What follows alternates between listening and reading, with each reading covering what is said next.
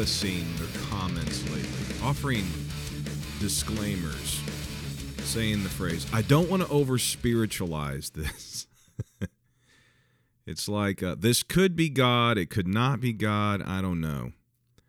Um, when somebody says that to me, I'm I'm already like thinking about lunch. I like people that know when it's God and when it's not God. If you don't know, all you got to say is the facts. That's all you got to do. And an instance like this happened recently, and it involves the Georgia Guidestones that were partly destroyed. Partly destroyed. It's a monument in Elberton, Georgia, and I never heard of it until it was destroyed.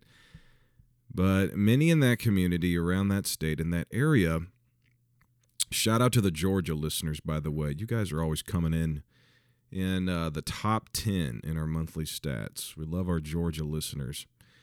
Yeah, they, many have said that these guide stones, I mean, they're huge, they're massive. Uh, they're near Elberton, Georgia. Some of have called them uh, satanic, very, very satanic, based upon how they look and what they were built for. It's actually kind of a mystery why they were built and really even who built them. Uh, some guy named R.C. built them. R.C. Christian, right? I can't remember. Anyway, but what I do know about this, it's um, it's a big, large structure, and it has a a lot of uh, mainly a ten part message espousing the the cons- conservation of mankind and future generations, and all these things that are written on it are written in modern in eight modern languages: English, Spanish, Swahili, Hindi, Hebrew, Arabic, Chinese, and Russia, and four ancient languages: Babylonian, Classical Greek, Sanskrit, and ancient Egyptian. And it's also said that these guide stones serves as a astronomical calendar. The part that is that many find offensive is that these guide stones make calls for keeping the world population at 500 million or below. And these guide stones have been heavily scrutinized by conspiracy theorists. You know, there's a lot of uh, parts to the guide stones, and it doesn't seem like all of them were destroyed. Only just a portion of them were destroyed. Uh, there's really no. We, they really don't know what happened to him. Some are claiming it was an act of God that a lightning struck it, just boom from God, bam. Now, lightning strikes, it could have happened that way. I don't know. Somebody from a drone could have hit it. I don't know. Here I go offering the disclaimers. But one thing I, that's concerning me is vandalism and arson. I don't like it. I don't like it. I have never vandalized anything in my life. I've never burnt anything to the ground in my life. I've never done anything to destroy somebody else's property. And the reason for that is I don't want them doing that to me. On a weekly basis, I pray for our local church and the church at large over our houses of worship against three things vandalism, arson, and theft.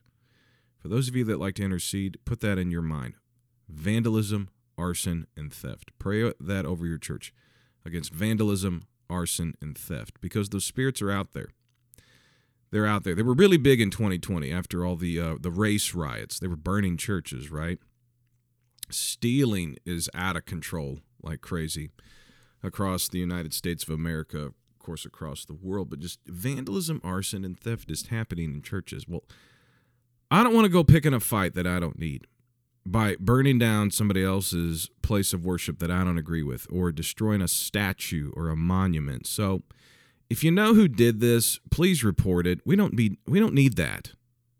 We don't need anybody destroying anybody's structures. This is a a free country, and there is a um, pros and cons to that. With it being a free country, a lot of people that you may not agree with have their freedoms to do what they want, and you have to dwell peaceably, if possible, with uh, everybody. But do you see in the book of Acts, Paul, Peter, James, John, all the apostles smashing idols? No, they didn't. They just simply preached about the one true God, and everybody realized the idols weren't doing anything for them, but Jesus was real, he was true. And so they burnt their own gods burnt their own statues. and a lot of times when when there's vandalism, arson, and theft, and it's kind of like unexplained, and you don't know what happened, it usually was an inside job.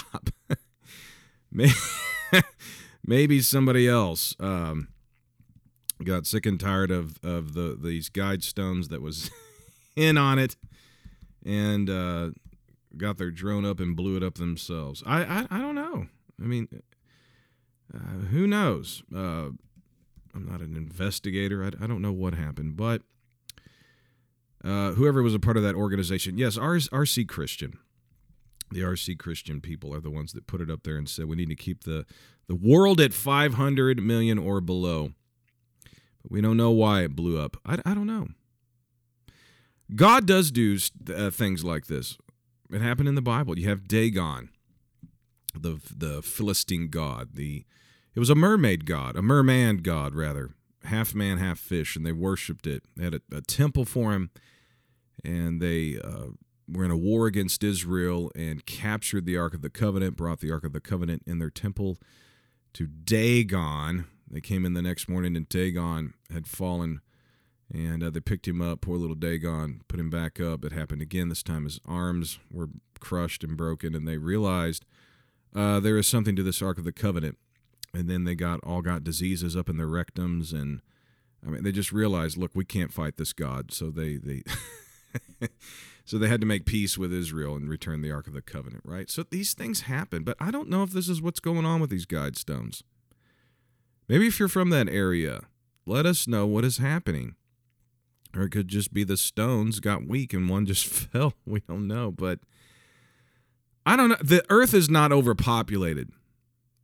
Come on, for those of you that have ridden in planes, look out your window. Most of the time, you're not going to see civilization. It's just earth, beautiful God made green countryside. Then, as you get closer into the city, you start seeing a bunch of squares and rectangles and circles from the farmers. Then, as you get closer, yes, you see the cities and the towns, the little cars, the little people walking around. But for the most part, you don't see civilization. You don't see anybody up from that plane. The world is not overpopulated. And you've got evidence right outside of your airplane window. Mm-hmm. So I don't think the guide stones were an offense to the Ark of the Covenant. I don't think they were an offense to God of anything near there. I don't have those facts. Just deep down inside, I don't think this was an act of God. I don't think it was a sign from God. I don't.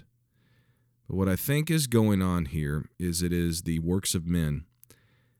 And there's just this spirit that has arisen in the country to erase history, to erase art, to do all of these things to recreate the socialist new world order. That's what they want to do. I don't understand it. You remember in 2020 they were pulling down statues of of uh, historic, accomplished, very successful white men, calling them racists. You know, protest, state your opinion. We're all listening. But my goodness, why destroy a statue? You know, those statues, a lot of them have been around for a long time. They're a lot older than you, and they'll probably outlive you. But they were burning and pulling down a lot of these statues, and I'm, I'm thinking, why not leave it up to let it send a message of how horrible slavery was, how horrible the darkness of this history of this country was? Leave up those statues to tell the message, right? But anyway, um, I must digress. Look, Israel marched around Jericho and what fell down their walls. Their walls themselves were idols. They worshiped those walls. They made sacrifices even offering their children, their babies to those walls and sticking the the uh, the the remains, the body remains of their of their children in those walls as a sacrifice. They worshipped those walls as like gods, as their protectors. And so when the walls fell flat, it was a judgment from God upon those walls. So God does do things like that. I've heard of stories like that. I have a, a friend who's a pastor. He told me that uh, he took a new church not too long ago, and there was a house not too far from the church that was uh, a drug house. Horrible, sinful things happened in that house, and it was causing problems for their church and their property. And so he started praying, God deliver us, God protect us, and lo and behold, that house burnt to the ground. It's over, it's gone, and their church is safer and better for it. God does do things like that. Look, the Guidestone's exploding. It's weird. It's unusual, but nobody knows the message on there. Nobody knows why. I guess there's some former politicians that wanted to get rid of them. They said it's satanic. I don't know, but I just don't want to see things starting to get blown up. I don't want to see things starting to burn down. We don't need that right now in this country. We need peace. For heaven's sake, for our sake, pursue peace. You haven't heard a lot about this Russia Ukraine war. I think they realize there's no soon peace coming, so why report anything? If we all just turn our eyes away, maybe they'll fight and get bored. I, I don't know what the story is on that. Pursue peace with all men. If God wants to destroy it, let him. And if he does, believe me, not a whole lot of it will remain. It'll be obliterated. That's how God does it. But he always is merciful. Never, never forget that.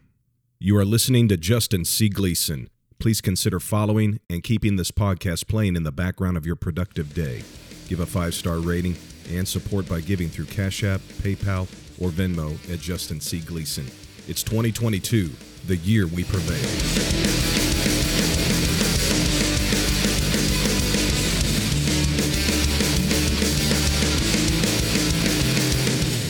Joining me in person in my office studio is Nathan Santomieri, the executive pastor of the Life Church of Kansas City, Missouri, administrator with the UPCI Youth Ministries P7 Clubs, client acquisition director with True Home, and a husband and a dad.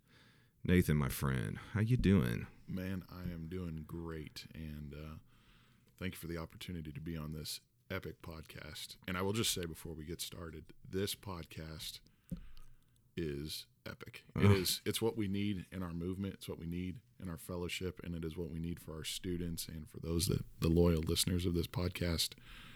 As you'll know, over the last was it three years, two, three years, Two years, two and a half years. two and a half years that this podcast has been a beacon of light during COVID Oh, during all the things that have happened. So thank you for putting this podcast out there for everyone. We appreciate it. man. I wish I had a better better act for you today after hearing all that. Thank you. Thank you. Well, your support for it has meant everything to me. Uh, Nathan actually has designed the cover art for this podcast, the original Dove Tower, Yes. and then the the radios that we have now. And I'm sure he'll do my next one, whatever, when and whatever that will be. I don't know, but but man, uh, P7 clubs are hot right now. yes. I don't think I've ever seen any. I mean, we've had a lot of great products, but so much excitement Yeah. and so many results over a product that UPCI YM has put out. Uh, wait, P7 is UPCI YM, right? I had to make that clear. but uh, yeah, it's great. People are excited about it. I've read through the material. It's uh, tremendous. It's working. And uh, how do you see this? I guess how has P7 just taken student personal evangelism to a, like a whole new level that it's never been before? Yeah. It's um. So P7, the director Seth Boyd. Um, shout out to Seth Boyd. It is- Absolutely, shout out to Seth Boyd. it is. Um, it has gone to a new level, and I think that the excitement around it is that there's a easy way for students to impact their world in high school, junior high. And I think what makes it so successful is that uh, these the students across our fellowship they are so engaged and ready to do something for the kingdom of God, and P7 provides an avenue for them to do so. And what's really exciting about P7 is that the the lessons that we give these students, the opportunities, it's not you're not asking them to explain the order of the Melchizedek priest. You're not asking them to explain why they sacrificed this animal and not this animal. It's more conversational and it's more relational. And I think that's what really has caught on in our movement with students that have P7 clubs. Uh, at the Life Church, we've got four P7 clubs.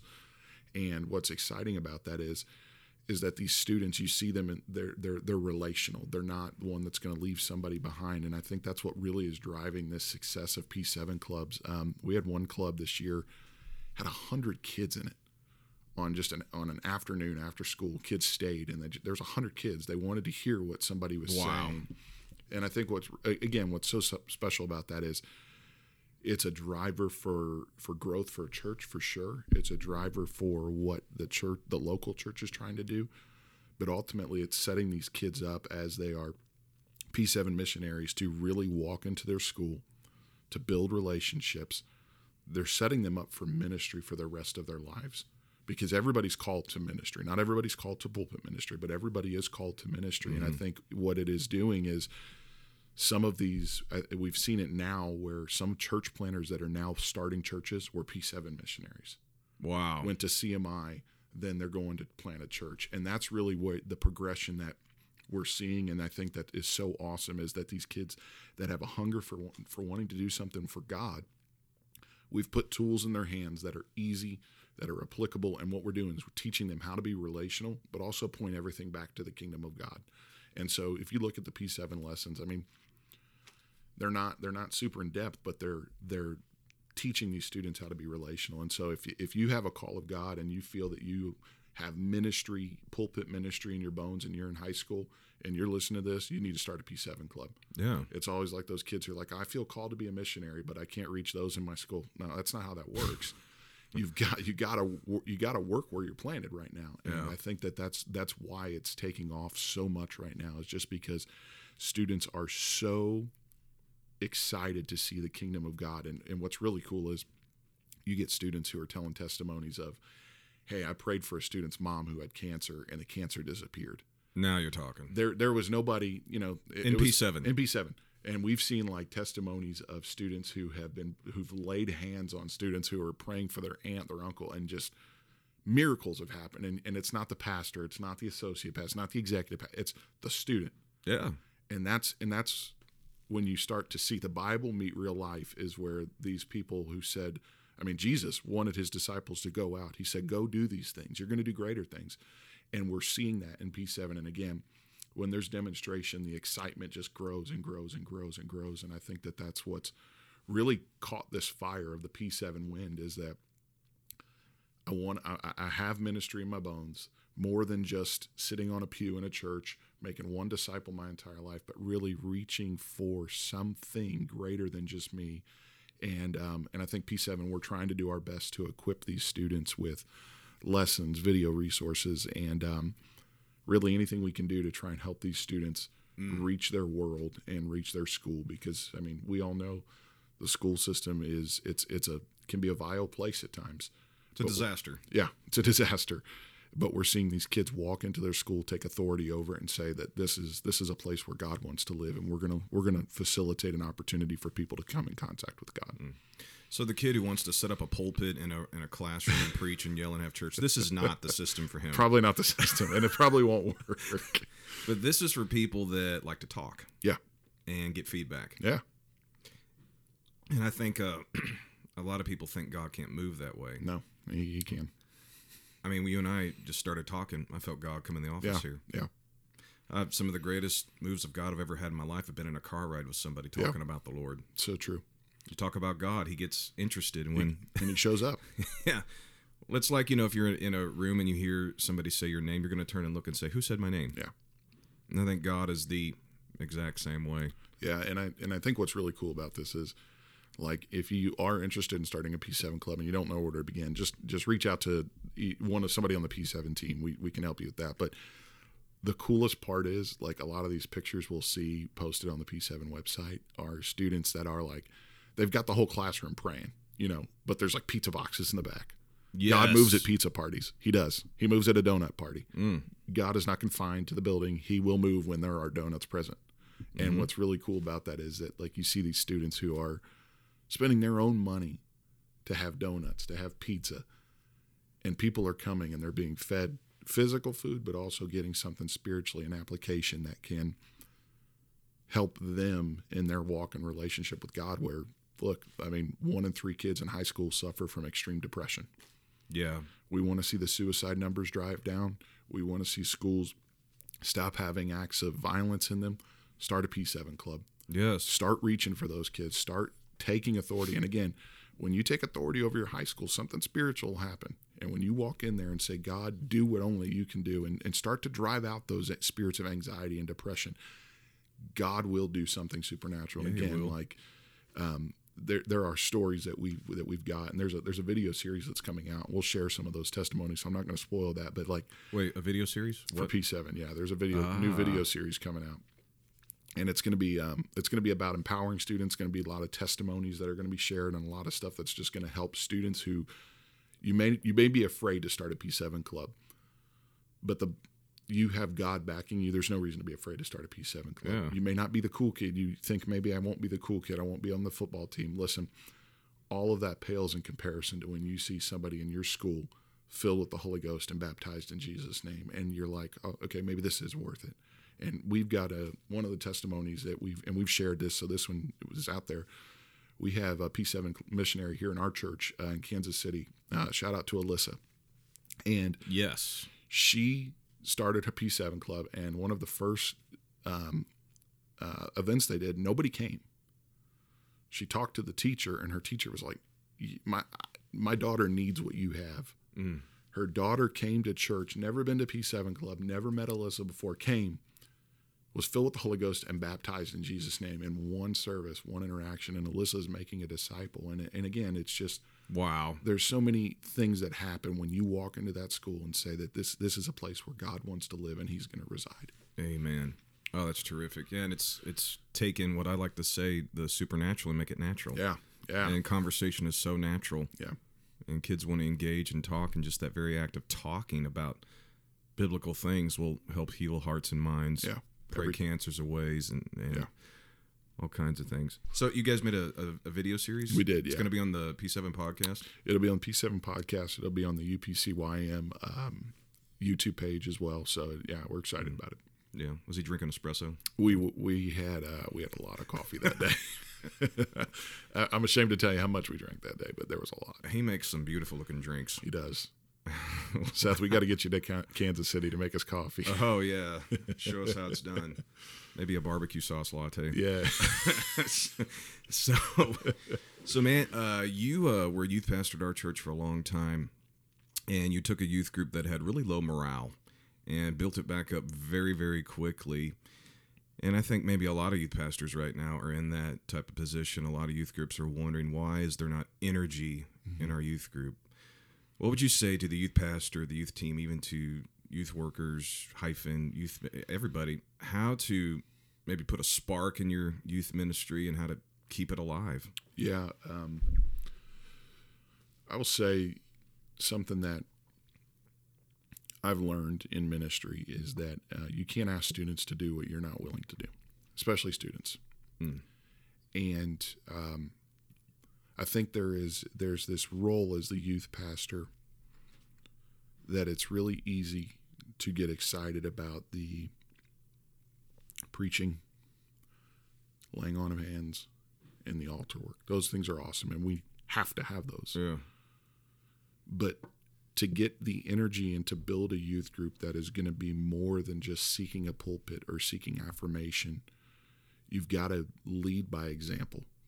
And for example, um, when we took over, there was there there was a lack of the worship spirit in our youth group, and I'll never forget. Like I, God just kind of spoke to me and He said, "Show them how to worship." You're talking to kids who are 12, 13, 14 coming into the youth group. They may not see worship at home. mm. They may not ever see their parents leading in worship at church. And God just spoke that into my spirit. And when we took over, we decided, I decided that I'm not going to ask our students to do anything I'm not willing to do. So if I want our students to worship, I've got to show worship. yes So even in you are youth pastor, you know this. There are some services where the music is so terrible that you just want to rip your ears off and just quit service. And that happens, but I said I'm going to worship in spite of that. And when we began to show them how to do things, so with worship, disciple making, how to reach those that are in the seat across from them that may not be, um, there's a lot of churches that have youth groups that could be just formed off students who don't actually come to youth service. Right. And it, reaching those students but i think that the number one thing is to just show your students model the behavior that you expect every manager that's if you want an employee to do something you model the behavior bishop gleason He talks about discipleship. He makes disciples. You talk about discipleship. You make disciples. And that's cascaded down to the staff. And that's the same way it is with youth pastors. If you want to see a change in your youth group, you do it. And I, never forget, I had a youth pastor call me and I said, Hey, man, he was asking the same exact question. He said, I can't get morale up in my youth group. He said, Nobody worships. And he just listed all these problems. And I said, Well, when was the last time you were down front worshiping? he goes, Well, I can't get down front and worship. I, I you know, I, I've got other stuff to do. I got to make sure I got pray, hand, lay hands on people. And I said, Man, so why don't you just get down front one Sunday, just worship? And I mean, he had a big youth group, and he was like, "Well, okay, yeah, yeah," and every excuse in the book." And he didn't make it as a youth pastor. He couldn't ever get morale up. Mm-hmm. And then I had another youth pastor call me who said, "Hey, Nathan, you know, I'm really struggling, man." And I said, "Hey, why don't you just model some of the behavior?" I said, "What do you want your youth group to look like?" He said, "Well, I want them to be worshipers. I want them to see the supernatural, and I want them to be able to uh, to to reach their schools." I said, "Okay." I said, if you want the supernatural, I said, you got to empower your students to see the supernatural. When there's time for laying on of hands and you want to see people healed, I said, you step back and just let them do it. God, God can work through a student just like he works through you.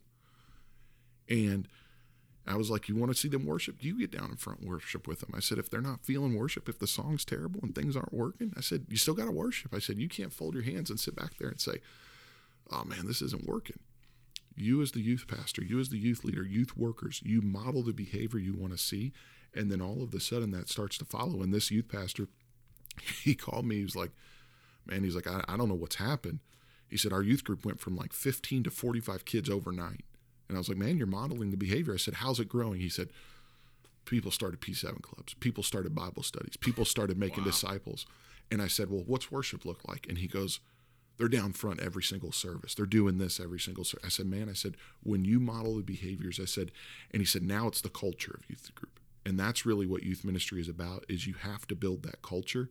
And if you don't build that culture, um, you're going to really struggle as a youth pastor, as a youth worker. And I think that that's what's so special about it is somebody once explained youth culture and youth work to me as you're building the legacy of the founding or the or of the pastor of that church Mm. because they may have influence on the saints of the church, but they may not have as much influence on the young people of the church.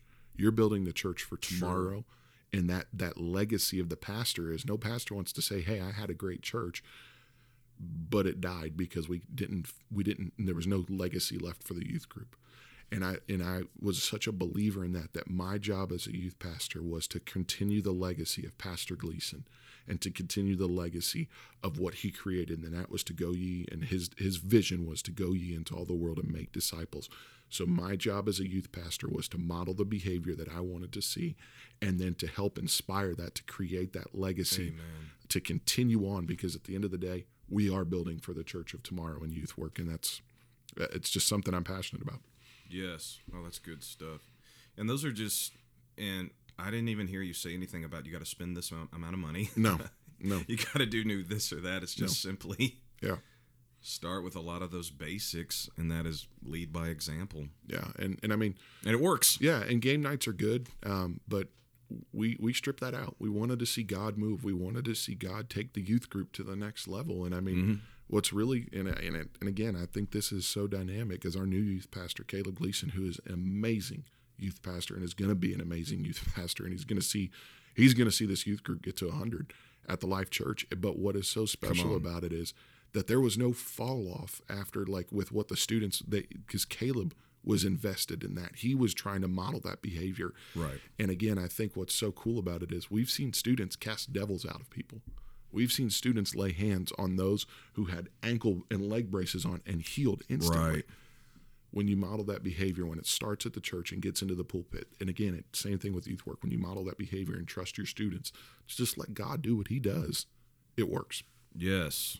Yeah, in a youth service, in a youth service. Holy Ghost falls, Yeah. healings, Yeah, devils cast out. yeah, And I I think youth services are powerful. Amen.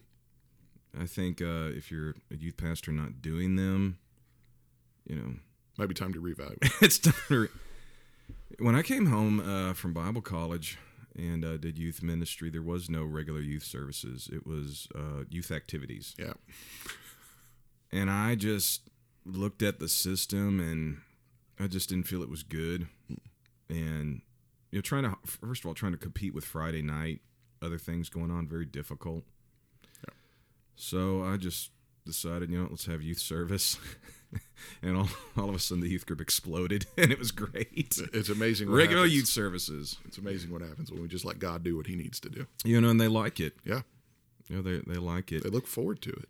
And be honest with you, I can't create that great of fun. They can create their own good fun. but you know, we had some fun dodgeball nights Yeah, and some good scavenger hunt activity. yeah. you, you'd be amazed what you find around your church. so, Yeah, yeah, and shout out to Caleb. yeah, yeah. great teacher, preacher of the Word of God, great youth pastor.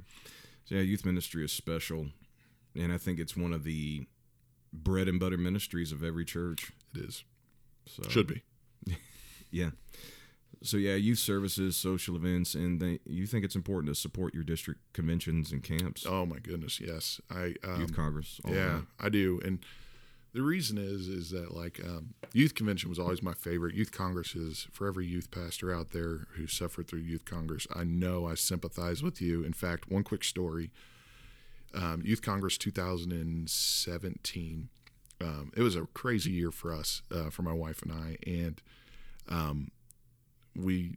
I love Youth Congress. Youth Congress is actually um, my wife sat in front of me uh, at Youth Congress, and Here I we didn't, go. didn't know who she was at the po- at, at back in 2009, uh, and I'll tell that story a little bit later. But No, tell it now. okay, it now. right. So uh, 2009, before Youth Congress, God spoke to me. Uh, it's kind of similar to your story with uh, Sister G, is that um, you knew you were going to meet your spouse in a certain year, or see her at least. Yes. And I remember before Youth Congress, God said, It's time for you to find a wife. Mm. And I was like, All right. And lo and behold, in 2009 at Youth Congress in Nashville, Tennessee, she sat right in front of me in one of the sessions. And I remember, like, My lord. well, let's go. Um, and I did not take your advice, and I slid into the DMs. You know what? There's nothing wrong with that. but she didn't respond.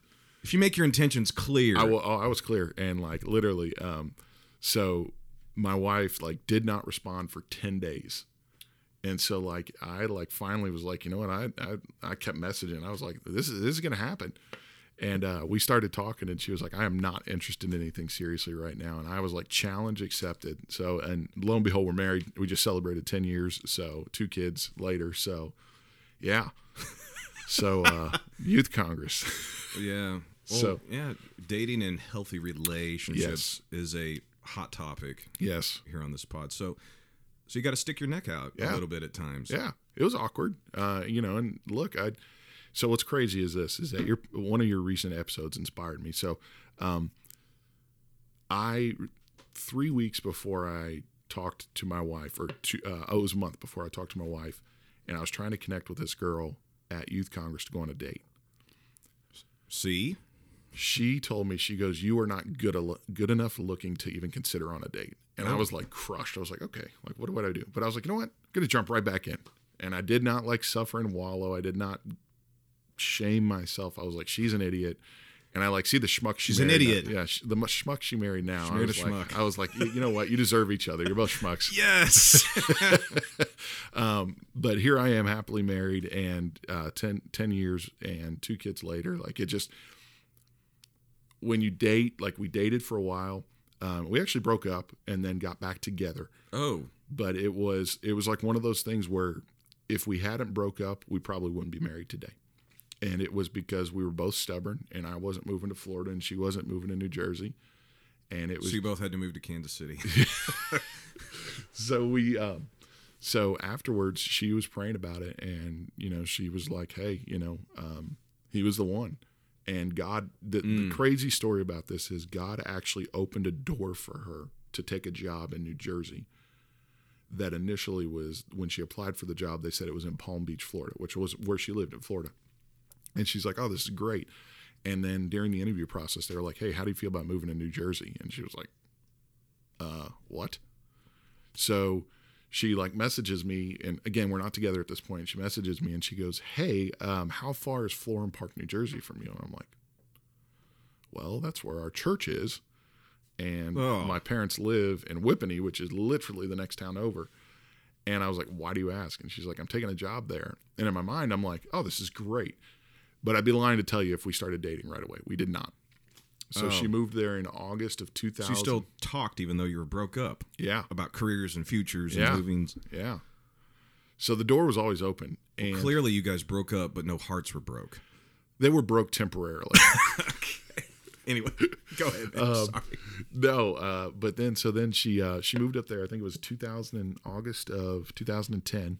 Yeah, and in um, January of 2011 we started dating again, and we dated for nine months, got engaged, and we were engaged for seven months, and then got married. Wow. So we date we had a we had a it was like a year and a half worth of sample size before we put before we before we before we got engaged. But yeah, no, it was um a total God thing. And then three years after we got married, um, God moved us to Kansas City. We thought we were coming for a job. Little did we know that we'd find the Life Church and um, God would just open incredible doors here. And you know, and I think and again, I think one of the most important things is that you model the behavior you want to see right. So like I'll never forget the first Saturday that we met Pastor Gleason and, and, and you here at the church. We met, we were supposed to have lunch and we um, just walked in and um, your mom was here. Actually, Sister Gleason was here setting up for something out in the narthex.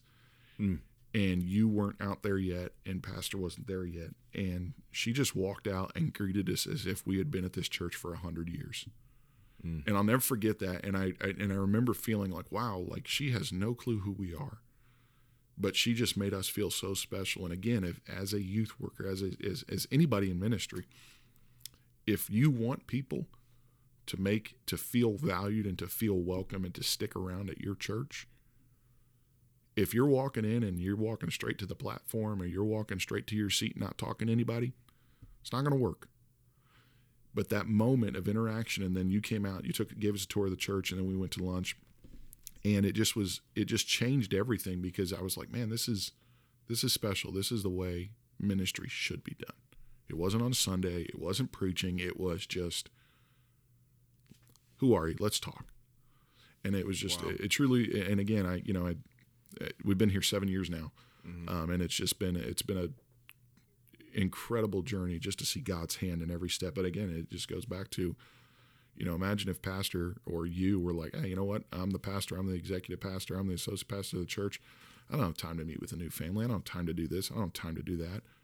How would that interaction been different than when we came on staff? Would we be just like, yeah, whatever, it's no big deal. But truly reaching and trying to model that behavior is it's truly something special. Yeah. So, Well, human connections, being personable, is Yeah. truly exceptional. Yeah. Uh, these days. So. Yeah. Man, what a story! Shout out to Sister Datha. yeah. So you guys uh, celebrated ten years. You went to Chicago, I know, but Yeah. or you got stuck in Chicago. We or- yeah, so we were supposed to go to Montreal for our 10 year anniversary, and flights these days are a disaster. And Oh so we um, we were um, What's a good city to get stuck in? yeah, it wasn't terrible. So we uh, so we so we our flight got canceled. So on Thursday morning, Datha was like, "This is just this is ridiculous. Like, what are we going to do?" So Friday morning when we woke up, she goes, "What's the next flight out of Kansas City?" I was like, "It's a 10:40 to Chicago." So we bought the tickets, got on a 10:40 to Chicago, and spent uh, spent our anniversary weekend in Chicago. So it was great. So had some great food and uh, got to see good city. Took a boat tour, so it was fun. Yeah, Yeah, I love Chicago. yeah, great food. It's a yes. So Some of the best in America there. yeah, Those little guys on the street corner, they can cook hot dogs. yeah, oh yeah, Very good hot yes. dogs. They're different than New York hot dogs too. Yeah. Well, they they they put the. I mean, it's like a salad on a hot dog. Yeah, They put the the pickles. it's the- healthy. very healthy. I, I didn't eat like breakfast, lunch, or dinner at those stands, but those were like my snacks. Oh yeah, yeah. Because you know when you're walking, you know for Yeah, you miles, get you, you get yeah, you, You need a hot dog. it'll pick you up.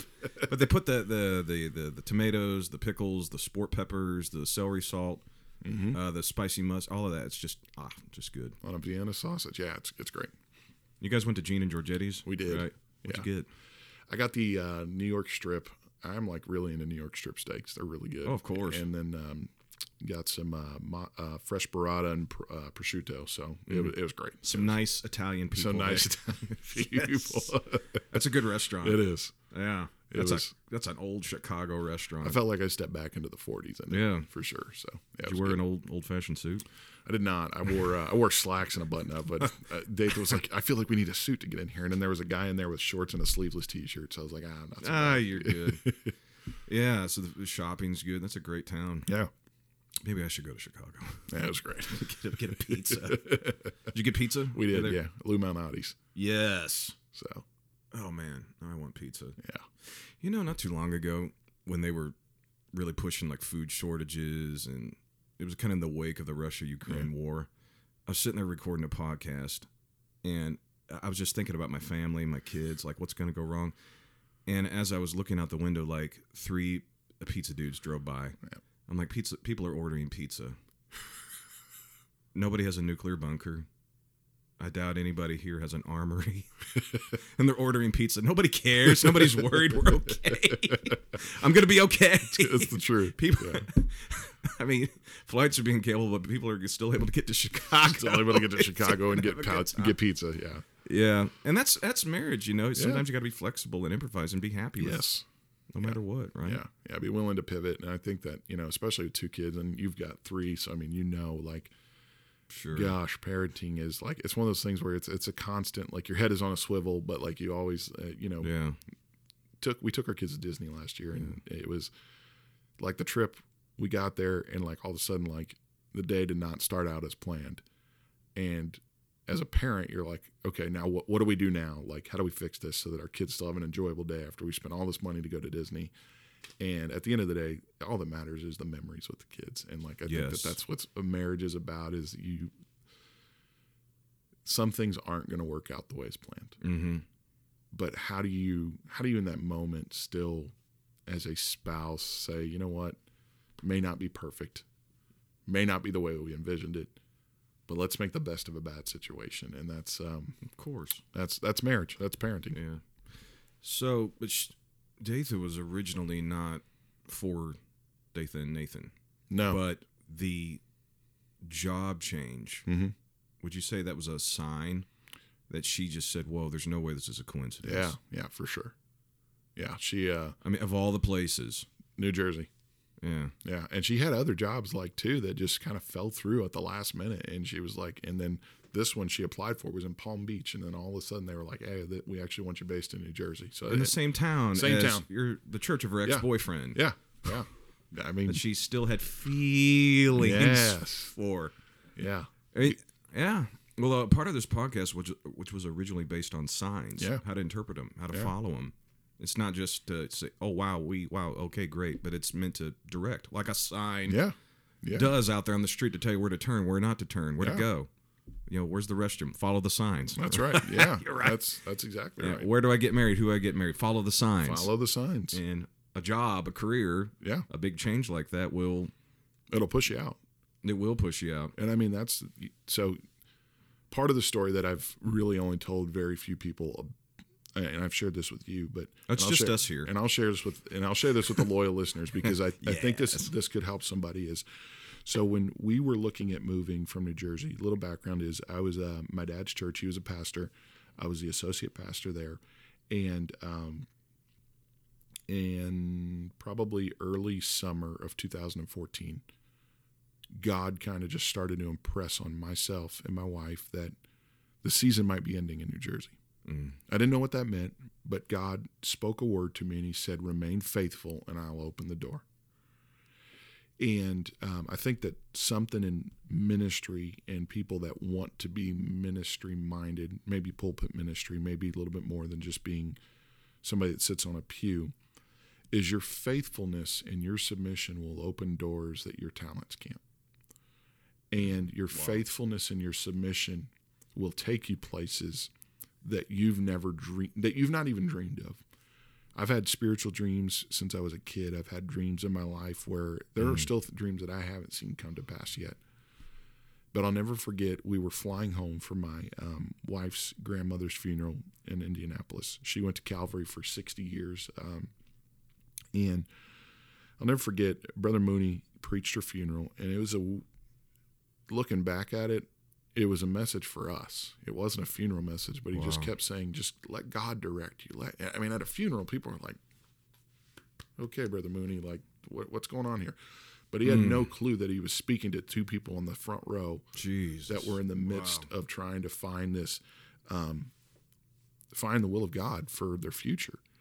And I'll never forget God when God spoke that on the flight back. We were flying back, and we had flown out of Indianapolis, we were landing in New Jersey. And I just started weeping, sitting at the looking out the window, and um, just remain faithful, and I'll open doors. Mm. And so that summer, I didn't know what it meant. I just continued to pray and just say, God, I, I don't know what I'm feeling because I, I never felt that shift before where it was like you're about to leave everything you know and go into the unknown. And I'll never forget, um, my dad asked me to preach on a Sunday, and um, the word that God gave me was about the story of Abram. And he said, um, and that go out of your go out of your father's home into a land you don't know. Go. And I'll never forget um, that after that message, Datha goes, Do you feel like you were preaching to us? And I was like, Yeah, I, I don't know why, I, but I, I do. And several weeks later, she got a call from her company, and they were like, Hey, um, we want to promote you. The options are San Diego or Kansas City. And everybody's like, Why didn't you choose San Diego? I was like, Well, I'm kind of done with the expensive coastal living. I'd like to land in a place where if we're going to move, Midwest, a little bit more reasonably priced, and they've got barbecue. That's right. So New Jersey was no barbecue. But um, so we prayed about it, and it was Labor Day weekend. We were driving home from Ohio. Um, we were at a family reunion, and Datha goes, "Hey, so I have this job. The my company asked me. She said, I'm bringing it to you." And she said, I am submitted to whatever we decide to do, whatever you feel is best for our family. She said, I know God's been speaking to you. And um, so we prayed about it, and that was in September. Well, finally, they were like, hey, we want you to come visit. Fast forward now to November 9th, or November, um, yeah, November 9th was our first Sunday here at TLC to visit. And in the middle of the service, God spoke to both of us. They were singing, uh, Jesus be the center of it all. And God spoke to both of us that this would be home Mm. and I'll never forget that moment. I just started weeping, and um, you were you were sitting there, and I'll never forget afterwards. Pastor got up, got up and preached. Um, uh, he preached a message, and I, the title is I literally wrote it down. It's slipping my mind, but he is preaching about being together. In that moment and in that message at the altar call, God reaffirmed everything, and He said, "This is home." Mm. And I'll never forget it like it just was that summer though of just remain faithful and I'll open the doors, remain faithful and I'll open the doors. And so again, if you're struggling with the call of God, if you're struggling with what you need to be doing to see doors open, be faithful. Be submitted because those doors that can open and, and I mean since we moved here to Kansas City, doors have opened that I've never thought, never even dreamed. But through that faithfulness and through that submission, God just began to began to do a work. And again, it, it led to us being here now. And you know, um, so again, it just, but that that it all started with that gentle nudge of the Holy Ghost that something is coming, something is changing. But I need you to be faithful in this moment because when we get so when we feel that first sign of something that's different in our spirit, we want to jump and say, okay, how, how do I do this? But in reality, God may be saying, just slow down Mm-hmm. because if you could jump into the wrong door very easily, but we slowed down. And that summer was just a summer of prayer and fasting and reflection and just saying, God, whatever it is, we'll we'll do whatever it is. And here we moved to Kansas City. We knew you know about ten people when we moved here, and um, that that's big. That's a small number when you leave everything you know behind. And God has blessed it. God has honored it. Um, but at the end of the day, it just is you've, that faithfulness and that submission are, are so important because without it, you- you'll never be what God has called you to be. Yes. Wow. And that happened over a summer. Yeah, It's pretty common. yeah, Like summer is like the the hot, dry testing season Yeah. for a lot of us. yes, And you go through that not knowing a thing, but out of nowhere, yep. God steps in I mean, and shows his will. I mean, think about it. Youth Congress was at the end of summer. It's when I met my spouse. Didn't even know it. She was sitting right in front of me. and I mean, it just the way God worked has worked in my life is that summers have always been um, a time of of trying. It, it- like la- in 2020, the summer of 2020 was a time of trying for me. And on the other side of it was um, something that you know God just opened up in in my walk in relationship with God and through the partnership that God has with me. It was at the end of it was something that I never thought, and again, God just continued to blow my mind and continue to work. So Wow. yeah, Amazing. Yeah, he'll order your steps, that's for sure. yeah, Um, I just, uh, just kind of the next point I want to talk about is the call of God. yeah, Um, you know, I've never met anybody that said, you know, God called me to preach, and I just got right in, in into it. Uh, I didn't struggle. I didn't doubt. It just uh, doors opened, you know. No. And here I am. Everybody's like, you know, it took me a while to figure it out. Yeah. And after I figured it out, it took a while for everybody else to figure it out. yeah, yeah. And it took a while for things to work out. so, what was it like, kind of like for you? I think a lot of guys and girls they're there yeah. right so now. my grandfather was a pastor. Um, my dad is a pastor, and everybody is a kid. You know, oh, you're going to be a preacher. You're going to be a pastor. You're going to do this. You're going to do that. And I, I, I, I didn't. That was not my story. Nobody believed I could be a preacher. Didn't act like one. but everybody. Just, But I'm glad they did for you. um, I don't know. It was just weird. And then I'll never forget. After I got the Holy Ghost, uh, God just began to deal with me As, at a young age. Just there's more for there's more for you. Even in high school, um, I never really fit in with anybody Mm. at all. Um, like I was captain of the basketball team, and I might say, might say I'm, I did all that modestly. And my dad was like, "If you're going to play basketball, you can't miss a church service. You miss a church service, you're going to miss a game." And I was like, and Wow. that, that was his rule. And so even a practice, rule. even practices, like if I if I knew if I couldn't be at practice, my coach was wasn't going to play me. But I had this like just moment finally after um, years. My dad gave me opportunities to preach and to you know do announcements, and I'll never forget. My dad sat me down one time. Shout out to brother Santo Mier. Yeah. and he sat me down one time and he said, The call of God on your life is there. He said, Until you go all in, God will never go all in. And I had that moment where That's I. I had to decide that this is everything I wanted to do. And because I, I knew that there was a call of God on my life, I knew that God wanted to use me. I knew that God wanted me to, to preach the gospel. But that moment was it was a youth congress and um, it, it was shortly thereafter that my dad and i had that conversation that i had had a summer of frustration. And i said god i said i'm willing to do whatever. And i had a couple buddies in my life that they weren't they weren't supportive of ministry. They weren't i mean they weren't they weren't bad people. They just weren't supportive of ministry and god spoke to me and he said it's time to sever the ties that are set, holding you back and ever since then, the call of God in my life has been sure and it's been elect. I've never wavered after that moment on whether or not God had something and whether or not the call of God was real for my life. I knew that God wanted me to do things and work for his kingdom. I knew he wanted me to make disciples. But after that moment where I said, God, I'm willing to separate myself from anything that is going to pull me back. And when I met David, it was the same thing. Hey, here's the call of God on my life. I know that God has a call on your life because she was involved in ministry as well. I said, but here's where I feel God is calling me. And ever since then, like it was just an honest, transparent conversation. But, you know, and, and the opportunities came, but it was through those seasons of saying that I want the call of God more than I want to be on the basketball team, more than I want to be popular in school, more than I want to have all the cool friends. But I am willing to separate myself from all of that to step into the call of God. And while I may not know what it looks like right now, I want the call of God above it all. Mm.